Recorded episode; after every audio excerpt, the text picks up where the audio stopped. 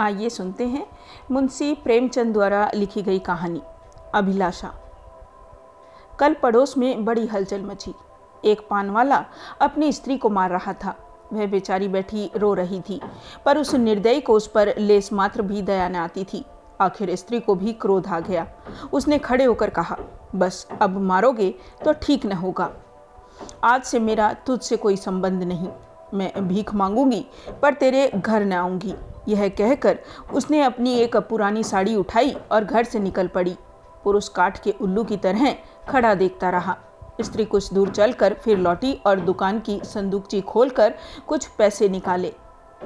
शायद अभी तक उसमें ममता थी, पर उस निर्दयी ने तुरंत उसका हाथ पकड़कर पैसे छीन लिए। हाय रे, हृदयहीन था। अबला स्त्री के प्रति पुरुष का यह अत्याचार। एक दिन इसी स्त्री पर उसने प्राण दिए होंगे, उसका मुँह जोता रहा होगा। पर आज इतना निष्ठुर हो गया है। मानो कभी की जान पहचान ही नहीं। स्त्री ने पैसे रख दिए और बिना कहे सुने चली गई। कौन जाने कहाँ। मैं अपने कमरे की खिड़की से घंटों देखती रही कि शायद वह फिर लौटे या शायद पान वाला ही उसे मनाने जाए, पर दो में से एक बात भी न हुई। आज मुझे स्त्री की सच्ची दशा का पहली बार ज्ञान हुआ। यह दुकान दोनों की थी। पुरुष तो मटर गश्ती किया करता था। स्त्री रात दिन बैठी सती होती थी। दस ग्यारह बजे रात तक मैं उसे दुकान पर बैठी देखती थी। प्रातःकाल नींद खुलती, तब भी उसे बैठी पाती। नोच खसोट, काट कपट जितना पुरुष करता था, उससे कुछ अधिक स्त्री ही करती थी। पर पुरुष सब कुछ है, स्त्री कुछ नहीं। पुरुष जब चाहे उसे निकाल बाहर कर सकता है। इस समस्या पर मेरा चित्त इतना अशांत हो गया कि नींद आँखों से भाग गई। बारह बज गए और मैं बैठी रही। आकाश पर निर्मल चांदनी छिटकी हुई थी। निशानाथ अपने रत्न जड़ित सिंहासन पर गर्व से फूले बैठे थे। बादल के छोटे छोटे टुकड़े धीरे धीरे चंद्रमा के समीप आते थे और फिर विकृत रूप में पृथक हो जाते थे। मानो श्वेत वसना सुंदरिया, उसके हाथों दलित और अपमानित होकर रुदन करती हुई चली जा रही हो। इस कल्पना ने मुझे इतना विकल किया कि मैंने खिड़की बंद कर दी और पलंग पर आ बैठी। मेरे प्रियतम निद्रा में मग्न थे। उनका तेज में मुखमंडल इसमें मुझे कुछ चंद्रमा से ही मिलता जुलता मालूम हुआ। वही साहस छवि थी, जिससे मेरे नेत्र तृप्त हो जाते थे। वही विशाल वक्ष था, जिस पर सिर रखकर मैं अपने अंतस्थल में एक कोमल मधुर कंपन का अनुभव करती थी। वही सुदृढ़ बाहें थी जो मेरे गले में पड़ जाती थी तो मेरे हृदय में आनंद की हिलोरे सी उठने लगती थी। पर आज कितने दिन हुए, मैंने उस मुख पर हँसी की उज्जवल रेखा नहीं देखी। न देखने को चित्त व्याकुल ही हुआ। कितने दिन हुए, मैंने उस वक्स पर सिर नहीं रखा। और न वह बाहें मेरे गले में पड़ी। क्यों? क्या मैं कुछ और हो गई? या पतिदेव ही कुछ और हो गए? अभी कुछ बहुत दिन भी तो नहीं बीते। कुल पाँच साल हुए हैं। कुल पाँच साल। जब पतिदेव ने विकसित नेत्रों और लालायित अधरों से मेरा स्वागत किया था, मैं लज्जा से गर्दन झुकाए हुए थी। हृदय में कितनी प्रबल उत्कंठा हो रही थी कि उनकी मुख छवि देख लूँ, पर लज्जावश सिर न उठा सकती। आखिर एक बार मैंने हिम्मत करके आँखें उठाई और यद्यपि दृष्टि आधे रास्ते से ही लौट आई तो भी उस अर्ध दर्शन से मुझे जो आनंद मिला, क्या उसे कभी भूल सकती हूँ? वह चित्र अब भी मेरे हृदय पट पर खिंचा हुआ है। जब कभी उसका स्मरण आ जाता है, हृदय पुलकित हो उठता है। उस आनंद स्मृति में अब भी वही गुदगुदी, वही सनसनी है। लेकिन अब रात दिन उस छवि के दर्शन करती हूँ। उषा काल प्रातःकाल मध्यान्ह काल संध्या काल निशा काल आठों पहर उसको देखती हूँ, पर हृदय में गुदगुदी नहीं होती। वह मेरे सामने खड़े मुझसे बातें किया करते हैं। मैं क्रोशिए की ओर देखती रहती हूँ। जब वह घर से निकलते थे तो मैं द्वार पर आकर खड़ी हो जाती थी। और जब वह पीछे फिर कर मुस्कुरा देते थे तो मुझे मानो स्वर्ग का राज्य मिल जाता था। मैं तीसरे पहर कोठे पर चढ़ जाती थी और उनके आने की बाट जोहने लगती थी। उनको दूर से आते देखकर मैं उन्मत्त सी होकर नीचे आती और द्वार पर जाकर उनका अभिवादन करती। पर अब मुझे यह भी नहीं मालूम होता कि वह कब जाते हैं और कब आते हैं। जब बाहर का द्वार बंद हो जाता है तो समझ जाती हूँ कि वह चले गए। जब द्वार खुलने की आवाज़ आती है तो समझ जाती हूँ कि वे आ गए। समझ में नहीं आता कि मैं कुछ और हो गई या पतिदेव ही कुछ और हो गए। तब वह घर में बहुत न आते थे। जब उनकी आवाज़ कानों में आ जाती तो मेरी देह में बिजली सी दौड़ जाती थी। उनकी छोटी छोटी बातों छोटे छोटे कामों को भी मैं अनुरक्त, मुग्ध नेत्रों से देखा करती थी। जब वह छोटे लाला को गोद में उठाकर प्यार करते थे, जब टॉमी का सिर थपथपाकर उसे लिटा देते थे, जब बूढ़ी भक्तिन को चिढ़ाकर बाहर भाग जाते थे, तब बाल्टियों से पानी भर भर पौधों को सींचते थे। तब ये आँखें उसी ओर लगी रहती थी, पर अब वह सारे दिन घर में रहते हैं, मेरे सामने हँसते हैं, बोलते हैं, मुझे खबर भी नहीं होती, न जाने क्यों। तब किसी दिन उन्होंने फूलों का एक गुलदस्ता मेरे हाथ में रख दिया था और मुस्कुराए थे। वह प्रणय का उपहार पाकर मैं फूली न समाई थी। केवल थोड़े से फूल और पत्तियाँ थी, पर उन्हें देखने से मेरी आँखें किसी भांति तृप्त ही न होती थी। कुछ देर हाथ में लिए रही, फिर अपनी मेज पर फूलदान में रख दिया। कोई काम करती होती तो बार बार आकर उस गुलदस्ते को देख जाती। कितनी बार उसे आँखों से लगाया, कितनी बार उसे चूमा। कोई एक लाख रुपए भी देता तो उसे न देती। उसकी एक एक पंखुड़ी मेरे लिए एक एक रत्न थी। जब वह मुरझा गया तो मैंने उसे उठाकर अपने बक्से में रख दिया था। तब से उन्होंने मुझे हज़ारों चीज़ें उपहार में दी हैं। एक से एक रत्न जड़ित आभूषण हैं, एक से एक बहुमूल्य वस्त्र हैं, और गुलदस्ते तो प्राय नित्य ही लाते हैं। लेकिन इन चीज़ों को पाकर वह उल्लास नहीं होता। मैं उन चीज़ों को पहनकर आईने में अपना रूप देखती हूँ और गर्व से फूल उठती हूँ। अपनी हमजोलियों को दिखाकर अपना गौरव और उनकी ईर्ष्या बढ़ाती हूँ, बस। अभी थोड़े ही दिन हुए हैं, उन्होंने मुझे चंद्रहार दिया है। जो इसे देखता है, मोहित हो जाता है। मैं भी उसकी बनावट और सजावट पर मुग्ध हूँ। मैंने अपना संदूक खोला और उस गुलदस्ते को निकाल लाई। आह! उसे हाथ में लेते ही मेरी एक एक नस में बिजली दौड़ गई। हृदय के सारे तार कंपित हो गए। वह सूखी हुई पंखुड़ियाँ, जो अब पीले रंग की हो गई थी, बोलती हुई मालूम होती थी।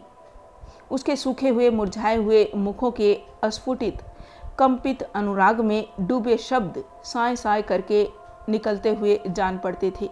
किंतु वह रत्नजड़ित, कांति से दमकता हुआ हार स्वर्ण और पत्थरों का एक समूह था, जिसमें प्राण न थे संज्ञा न थी मर्म न था। मैंने फिर गुलदस्ते को चूमा, कंठ से लगाया आर्द नेत्रों से सींचा और फिर संदूक में रख दिया। आभूषणों से भरा हुआ संदूक भी उस एक स्मृति चिन्ह के सामने तुच्छ था। यह क्या रहस्य था? फिर मुझे उनके एक पुराने पत्र की याद आ गई। उसे उन्होंने कॉलेज से मेरे पास भेजा था। उसे पढ़कर मेरे हृदय में जो आनंद हुआ था, जो तूफ़ान उठता था, आँखों से जो नदी बही थी, क्या उसे कभी भूल सकती हूँ? उस पत्र को मैंने अपनी सुहाग की पिटारी में रख दिया था। इस समय उस पत्र को पढ़ने की प्रबल इच्छा हुई। मैंने पिटारी से वह पत्र निकाला। उसे स्पर्श करते ही मेरे हाथ कांपने लगे। हृदय में धड़कन होने लगी। मैं कितनी देर उसे हाथ में लिए खड़ी रही, कह नहीं सकती। मुझे ऐसा मालूम हुआ कि मैं फिर वही हो गई हूँ, जो पत्र पाते समय थी। उस पत्र में, क्या प्रेम के कवित्व में उद्गार थे? क्या प्रेम की साहित्यिक विवेचना थी? क्या वियोग व्यथा का करुण क्रंदन था? उसमें तो प्रेम का एक शब्द भी न था। लिखा था? कामिनी, तुमने आठ दिनों से कोई पत्र नहीं लिखा। क्यों नहीं लिखा? अगर तुम मुझे पत्र न लिखोगी तो मैं होली की छुट्टियों में घर न आऊँगा। इतना समझ लो। आखिर तुम सारे दिन क्या करती हो? मेरे उपन्यासों की अलमारी खोल ली है क्या? आपने मेरी अलमारी क्यों खोली? समझती होगी मैं पत्र न लिखूँगी तो बचा, खूब रोएँगे और हैरान होंगे। यहाँ इसकी परवाह नहीं। नौ बजे रात को सोता हूँ तो आठ बजे उठता हूँ। कोई चिंता है तो यही कि फेल न हो जाऊँ। अगर फेल हुआ तो तुम जानोगी कितना सरल भोले भाले हृदय से निकला हुआ निष्कपट, मानपूर्ण आग्रह और आतंक से पत्र भरा हुआ था। मानो उसका सारा उत्तरदायित्व मेरे ही ऊपर था। ऐसी धमकी क्या अब भी वह मुझे दे सकते हैं? कभी नहीं। ऐसी धमकी वही दे सकता है जो न मिल सकने की व्यथा को जानता हो, उसका अनुभव करता हो। पतिदेव अब जानते हैं, इस धमकी का मुझ पर कोई असर न होगा। मैं हंसूँगी और आराम से सोऊँगी, क्योंकि मैं जानती हूँ, वह अवश्य आएँगे और उनके लिए ठिकाना ही कहाँ है, जा ही कहाँ सकते हैं। तब से उन्होंने मेरे पास कितने पत्र लिखे हैं। दो दिन को भी बाहर जाते हैं तो ज़रूर एक पत्र भेजते हैं। और जब दस पाँच दिन को जाते हैं तो नित्य प्रति एक पत्र आता है। पत्रों में प्रेम के चुने हुए शब्द, चुने हुए वाक्य, चुने हुए संबोधन भरे होते हैं। मैं उन्हें पढ़ती हूँ और एक ठंडी सांस लेकर रख देती हूँ। हाय, वह हृदय कहाँ गया? प्रेम के निर्जीव भाव शून्य कृत्रिम शब्दों में वह अभिन्नता कहाँ है? वह रस कहाँ है? वह उन्माद कहाँ है? वह क्रोध कहाँ है? वह झुंझलाहट कहाँ है? उनमें मेरा मन कोई वस्तु खोजता है, कोई अज्ञात, अव्यक्त, अलक्षित वस्तु पर वह नहीं मिलती। उनमें सुगंध भरी होती है। पत्रों के कागज़ आर्ट पेपर को मात करते हैं, पर उनका यह सारा बनाव श्रृंगार किसी गत यौवना नायिका के बनाव श्रृंगार के सदृश ही लगता है। कभी कभी तो मैं पत्रों को खोलती भी नहीं। मैं जानती हूँ उनमें क्या लिखा होगा। उन्हीं दिनों की बात है, मैंने तीजे का व्रत किया था। मैंने देवी के सम्मुख सिर झुकाकर वंदना की थी। देवी, मैं तुमसे केवल एक वरदान मांगती हूँ। हम दोनों प्राणियों में कभी विच्छेद न हो और मुझे कोई अभिलाषा नहीं। मैं संसार की और कोई वस्तु नहीं चाहती। तब से चार साल हो गए हैं। और हम में एक दिन के लिए भी विच्छेद नहीं हुआ। मैंने तो केवल एक वरदान मांगा था। देवी ने वरदानों का भंडार ही मुझे सौंप दिया। पर आज मुझे देवी के दर्शन हो तो मैं उनसे कहूँ, तुम अपने सारे वरदान ले लो। मैं इनमें से एक भी नहीं चाहती। मैं फिर वही दिन देखना चाहती हूँ, जब हृदय में प्रेम की अभिलाषा थी। तुमने सब कुछ देकर मुझे उस अतुल सुख से वंचित कर दिया। जो अभिलाषा में था। मैं अब की देवी से वह दिन दिखाने की प्रार्थना करूँगा। जब मैं किसी निर्जन जल तट और सघन वन में अपने प्रियतम को ढूंढती फिरूं, नदी की लहरों से कहूँ, मेरे प्रियतम को तुमने देखा है? वृक्षों से पूछूँ, मेरे प्रियतम को कहाँ गए? क्या वह सुख मुझे कभी प्राप्त होगा? उसी समय मंद, शीतल पवन चलने लगी। मैं खिड़की के बाहर से निकालने खड़ी थी। पवन के झोंकों से मेरे केस की लटें बिखरने लगी। मुझे ऐसा आभास हुआ, मानो मेरे प्रियतम वायु के इन उच्छ्वासों में हैं। फिर मैंने आकाश की ओर देखा। चाँद की किरणें चांदी के जगमगाते तारों की भांति आँखों में आँख मिचोली सी खेल रही थी। आँखें बंद करते समय सामने आ जाती, पर आँखें खोलते ही अदृश्य हो जाती थी। मुझे उस समय ऐसा आभास हुआ कि मेरे प्रियतम उन्हीं जगमगाते तारों पर बैठे आकाश से उतर रहे हैं। उसी समय किसी ने गाया, अनोखे से नहीं के त्याग, निराले पीड़ा के संसार, कहाँ होते हैं अंतर्द्वान? लुटा करके सोने सा प्यार, लुटा करके सोने सा प्यार, यह पद मेरे मर्म स्थल को तीर की भांति छेदता हुआ कहाँ चला गया, नहीं जानती। मेरे रोए खड़े हो गए आँखों से आंसुओं की झड़ी लग गई। ऐसा मालूम हुआ, जैसे कोई मेरे प्रियतम को मेरे हृदय से निकाले लिए जाता है। मैं ज़ोर से चिल्ला पड़ी। उसी समय पतिदेव की नींद टूट गई। वह मेरे पास आकर बोले, क्या अभी तुम चिल्लाई थी? अरे, तुम रो रही हो? क्या बात है? कोई स्वप्न तो नहीं देखा?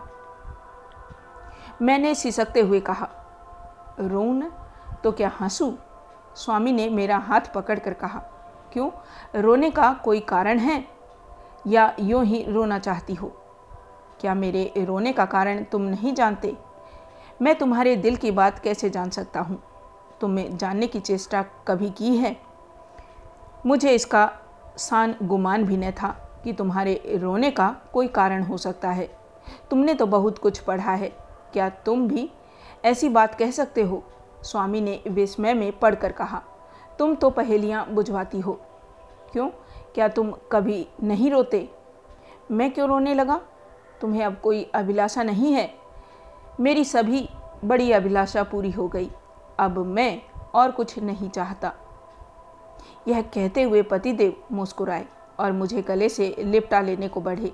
उनकी यह हृदयहीनता इस समय मुझे बहुत बुरी लगी। मैंने उन्हें हाथों से पीछे हटाकर कहा मैं इस स्वांग को प्रेम नहीं समझती। जो कभी रो नहीं सकता, वह प्रेम नहीं कर सकता। रुदन और प्रेम दोनों एक ही रेत से निकलते हैं। उसी समय फिर उसी गाने की ध्वनि सुनाई दी। अनोखे से नेही के त्याग, निराले पीड़ा के संसार, कहाँ होते हो अंतर ध्यान लुटा करके सोने सा प्यार, पतिदेव की वह मुस्कुराहट लुप्त हो गई। मैंने उन्हें एक बार कांपते देखा। ऐसा जान पड़ा। उन्हें रोमांच हो रहा है। सहसा उनका दाहिना हाथ उठकर उनकी छाती तक गया। उन्होंने लंबी सांस ली और उनकी आँखों से आँसू की बूंदें निकलकर गालों पर आ गई। तुरंत मैंने रोते हुए उनकी छाती पर सिर रख दिया और उस परम सुख का अनुभव किया, जिसके लिए कितने दिनों से मेरा हृदय तड़प रहा था। आज फिर मुझे पतिदेव का हृदय धड़कता हुआ सुनाई दिया। आज उनके स्पर्श से फिर स्फूर्ति का ज्ञान हुआ। अभी तक उस पद के शब्द मेरे हृदय में गूंज रहे थे। कहाँ होते हो अंतर ध्यान लुटा करके सोने सा प्यार।